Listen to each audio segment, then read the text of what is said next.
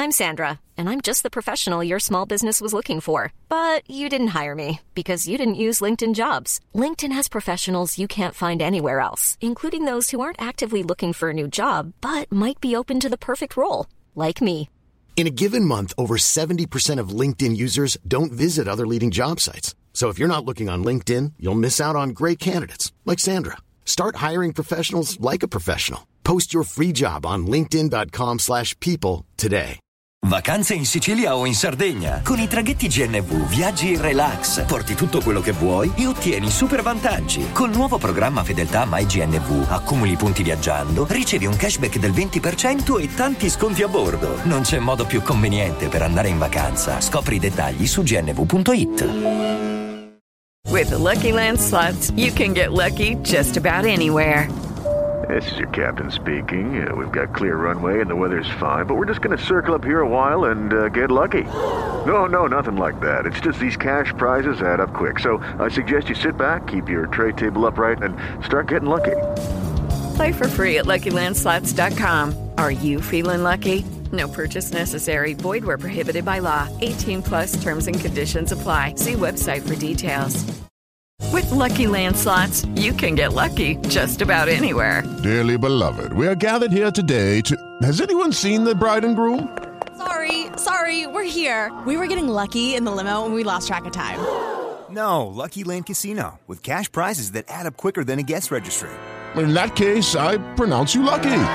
Play for free at LuckyLandSlots.com. Daily bonuses are waiting. No purchase necessary. Void where prohibited by law. 18 plus. Terms and conditions apply. See website for details.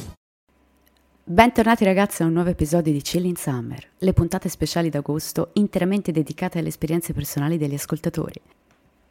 Questa settimana abbiamo delle storie emotivamente molto coinvolgenti, quindi ovunque voi siate, in spiaggia, in montagna, nel traffico o seduti ad una scrivania, passate le cuffie e preparatevi. È un'estate da brividi, è Chilling Summer. Cosa importa a te? Sognare in Puerto Rico. Ah, il sudore ci appiccica.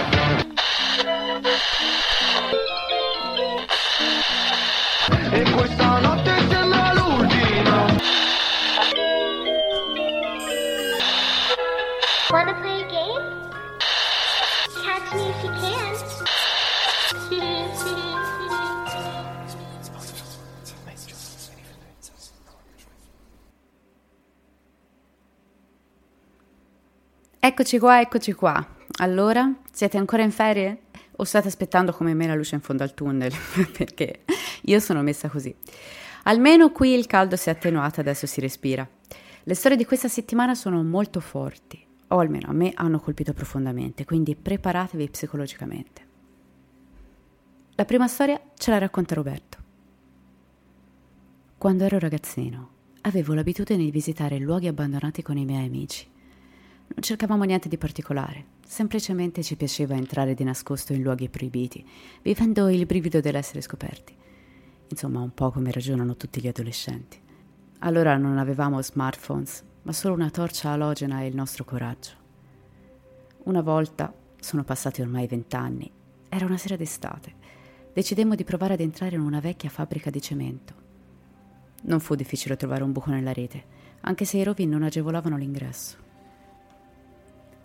Una volta entrati nel complesso principale, girammo per almeno un'ora indisturbati. I sotterranei erano allagati e l'acqua era limpida. Potevamo vedere la pavimentazione. Era tutto immobile, come se ci trovassimo di fronte a una piscina sotterranea scoperta per la prima volta. Era bellissimo e surreale. Ci avventurammo nella zona più buia dello stabile. Salimmo una rampa di scale che ci condusse verso il fondo della fabbrica. Ci ritrovammo dentro una stanza occupata da dei macchinari giganteschi, che aveva dei finestroni sporchi e neri. All'interno c'era un odore strano, inizialmente difficile da descrivere. Ho iniziato a camminare all'interno della stanza e quella puzza si faceva sempre più intensa.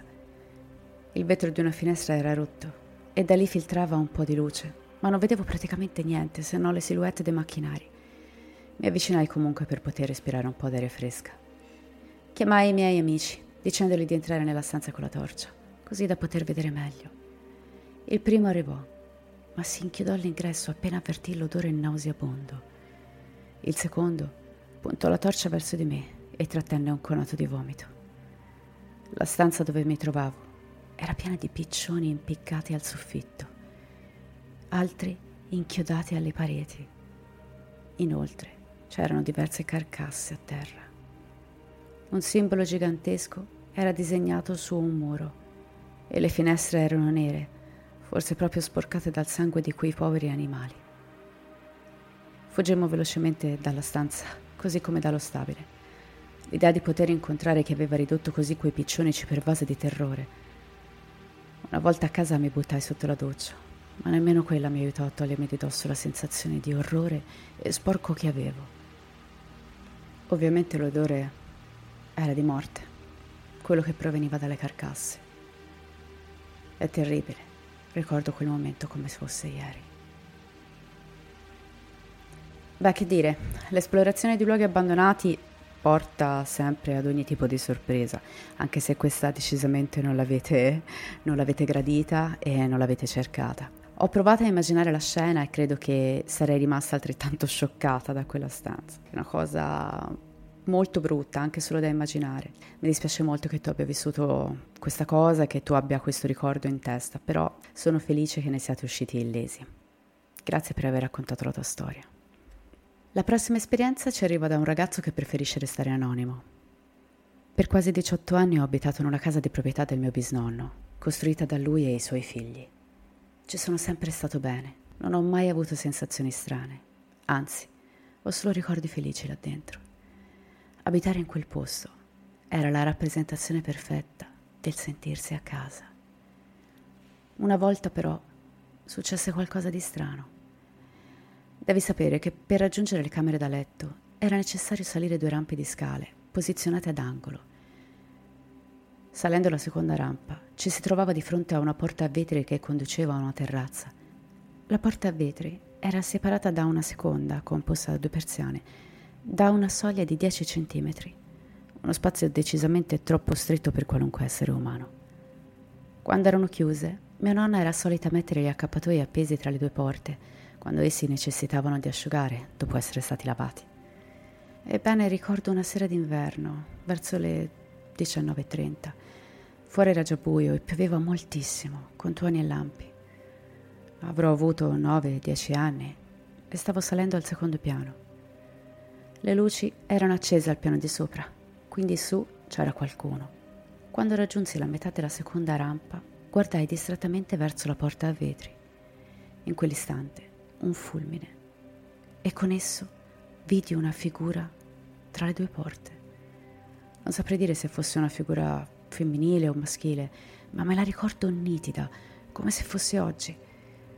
Aveva capelli riccioli, non, non era un cappello né niente di simile, erano riccioli compatti e arruffati. Come ti ho già detto, era fisicamente impossibile per qualcuno stare tra le due porte chiuse. La piccola soglia avrebbe ospitato forse un gatto, ma so bene quello che ho visto. Ed era proprio lì. La mia sensazione a 9-10 anni però non è stata di paura, anzi, ero tranquillo. Lo so che può sembrare una bugia, ma davvero non ho provato panico. Il giorno dopo mi è venuto il dubbio che potesse essere un accappatoio appeso ad avermi giocato uno scherzo. Così chiesi distrattamente a mia nonna se per caso la sera prima avesse sistemato gli accappatoi ad asciugare e lei giustamente mi rispose di no, in quanto durante il temporale ci sarebbe stato il rischio di bagnarli nuovamente. Devi sapere che io prendo con le molle me stesso perché a queste cose non ci credo. Però sono certo di quello che ho visto, anche se non so cosa ho visto. Sono passati molti anni. La casa adesso è chiusa da 15 anni, è disabitata. Due anni fa però, una mattina, che ero a lavoro, ho sentito improvvisamente la sensazione di dover andare in quella casa, come se qualcuno mi avesse ipnotizzato. Erano le 11 di mattina ed io ho mollato tutto per andare là. Devo dire che di per sé è una casa tetra. Occupa 350 metri quadri e si erge su tre piani. Lo stile è rimasto quello degli anni 50. Ogni stanza ha le sue mattonelle, camere irregolari, eccetera. Comunque sia, sono andato. Ho fatto un giro all'interno delle stanze vuote Ad un certo punto mi sono fermato in cucina ed in quell'istante ho avuto una sensazione orribile, come una voce interiore che mi urlava di fuggire. Avevo la nausea e non mi sentivo solo là dentro. Era proprio, proprio un malessere fisico, ma non sono scappato. Ho cercato di mantenere la calma, ho chiuso l'abitazione e sono tornato al lavoro. Appena ho varcato la soglia sono scoppiata a piangere. Così, senza motivo. Per tutto il tragitto dalla casa al lavoro ho trattenuto le lacrime ma una volta dentro non ce l'ho fatta, ho ceduto. Non so il perché di quel pianto. Non era malinconia, né paura, né tristezza, non lo so. Sono passati due anni da quel giorno e nonostante conservi ancora le chiavi nel cruscotto della mia auto, non ho ancora trovato il coraggio di tornare in quella casa. Grazie Anonimo per questa storia. Uh, tu mi hai detto appunto di essere molto scettico, ma allo stesso tempo uh, non hai ancora trovato una spiegazione per quello che è successo. Non starò qui a parlarti di paranormale. Forse però sarebbe interessante informarsi sulla storia passata di quella casa. Magari chiedi a un parente, perché magari, non lo so, sanno qualcosa che non hanno condiviso con te perché eri troppo piccolo allora. Te pensa che c'è uno studio che dichiara che alcuni soggetti più empatici possono risultare ipersensibili alle energie latenti di un luogo. Ad esempio, sentirsi nervosi in una stanza dove in precedenza è avvenuta una lite forte. Quindi il mio consiglio è tieni la mente aperta e se davvero vuoi scoprire qualcosa di più, non aver paura da indagare. La prossima storia è di qualcuno che si è confidato timidamente e chiede l'assoluto anonimato, che ovviamente rispetterò. Ascoltate qua. Questa non è una vera e propria esperienza, più qualcosa che mi succede ogni tanto e che mi fa stare male. So che ciò che sto per dire può sembrare assurdo. A volte vengo assalito da una sensazione terribile, un peso sul cuore che mi fa soffrire. È capitato prima di andare a dormire e occasionalmente durante il giorno. Quando accade, è come se un pensiero mi si formasse in testa da solo. È difficile da spiegare. L'ultima volta è successo proprio prima di addormentarmi. Sono stato assalito da questa sensazione e subito la mia mente ha pensato al terremoto. Beh, pochi istanti dopo c'è stato il terremoto nelle mie zone. Non ha fatto danni, ma si è fatto sentire. Ogni volta che sono andato a letto con il malessere, poi è successo qualcosa. Un'altra volta è accaduto mentre ero in palestra. Ho avvertito di nuovo quel malore fortissimo e di colpo è sparito quel momento un mio amico mi ha chiesto se avevo sentito il terremoto. La prima volta è stato per il terremoto in Emilia Romagna, anche se in quel momento non collegai subito il malessere all'evento. Ricordo molto bene anche l'attacco al Boeing 737 dell'Ukraine International Airline, quello dove morirono 176 persone nel 2020. È stata una sensazione veramente terrificante, orribile da provare. Per fortuna non mi capita sempre ma quando accade vado nel panico, perché so che di lì a breve succederà qualcosa di tremendo. Questo mi getta nello sconforto. Ho avuto un grosso trauma a 18 anni e dopo di esso ho cominciato a provare queste sensazioni. Non so se le due cose sono correlate, anche perché io sono molto scettico su questi temi. Questa sensazione però è reale e spero che non mi accada mai più. Ti ringrazio veramente moltissimo per esserti raccontato. Quando abbiamo parlato mi hai detto di quanto tu sia riservato in merito a questa cosa che ti accade e so che è difficile per te parlarne.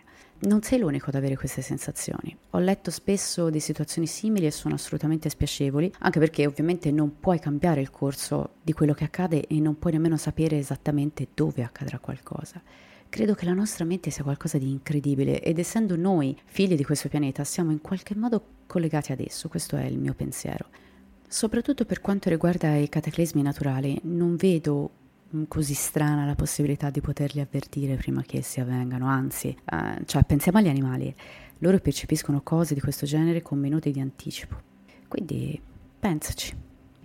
Un abbraccio. L'ultima esperienza di questa settimana ci arriva da Margherita e questa spara dritta al cuore, ragazzi. Cinque anni fa ero fuori con alcune amiche. A quel tempo ci piaceva molto andare a ballare, bere, conoscere ragazzi, insomma, fare tardi la sera.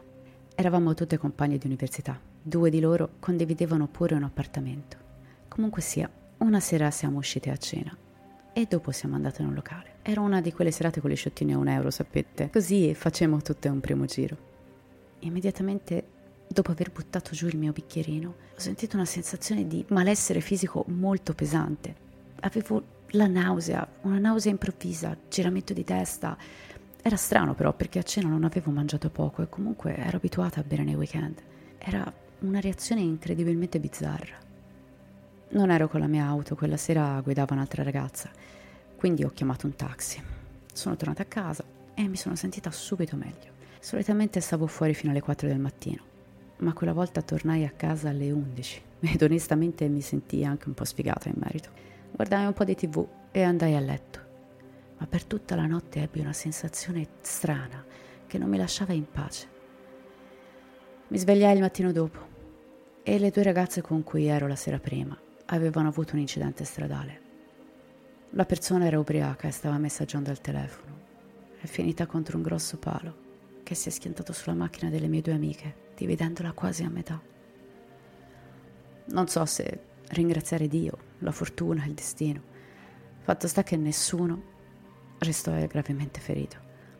Ma se qualcuno si fosse seduto nel sedile posteriore e quindi l'auto avesse trasportato anche me, probabilmente sarei morta e sono sicura che se fossi tornata a casa con loro mi sarei seduta dietro, come faccio sempre, per riposare gli occhi, mentre aspetto di tornare a casa. Margherita, questa come la storia di prima è molto forte. Chiamiamolo sesto senso, angelo custode, destino, coincidenza. Fatto sta che per fortuna l'hai scampata e questo è ciò che conta.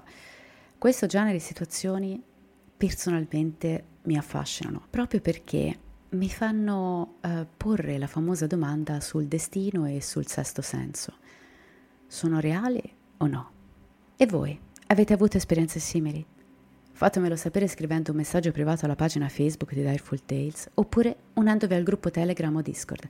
Trovate i link nella pagina ufficiale del podcast, sempre su Facebook. Detto questo io vi ringrazio e vi aspetto la prossima settimana con un altro episodio di Crimine e poi di nuovo venerdì con Celine Summer. E mi raccomando, anche sotto il sole, restate spaventati. Cosa importa te?